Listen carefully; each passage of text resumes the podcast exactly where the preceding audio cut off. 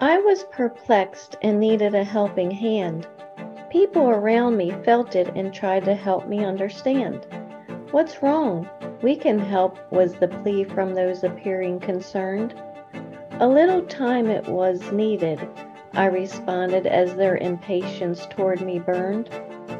A simple problem with a quick fix was their interpretation. A bigger problem that would take more time was causing me much frustration.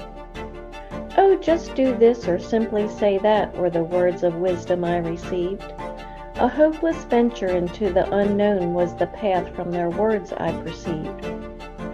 For their answer only moved the problem down the road, a plan of action, a better outcome in store was my goal in facing the current crossroad. I thought to myself, why am I so eager to hear the opinions of others, particularly ones I have never perceived as being close to me like a sister or brother?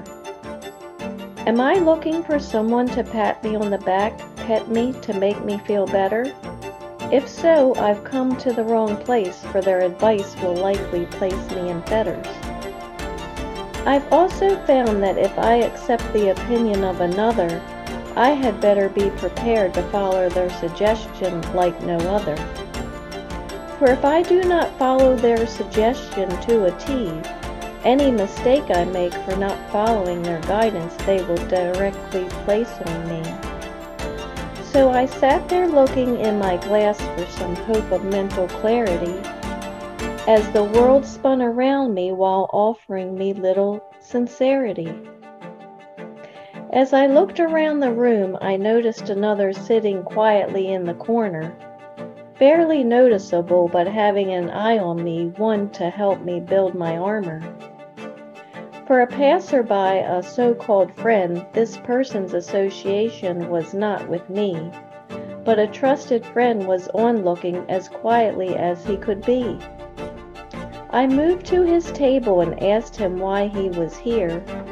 He said he heard his dearest friend was in need, so he came to offer some cheer. The Bible tells us that a true friend loveth at all times. They are not a fair weather friend who is only with us sometimes. He gently touched my face and said, I'm always here for you. I've always got your back, you're always in my view. A tear ran down my cheek as I thanked him for coming as I was hiding in the weeds. My angel that God had sent to find and guide me in my time of desperate need. I'm Lori Stiff, the Stoicess, and I believe in you. If you like what you mentally now see, join my website to think like me at stoicmatchmaker.com.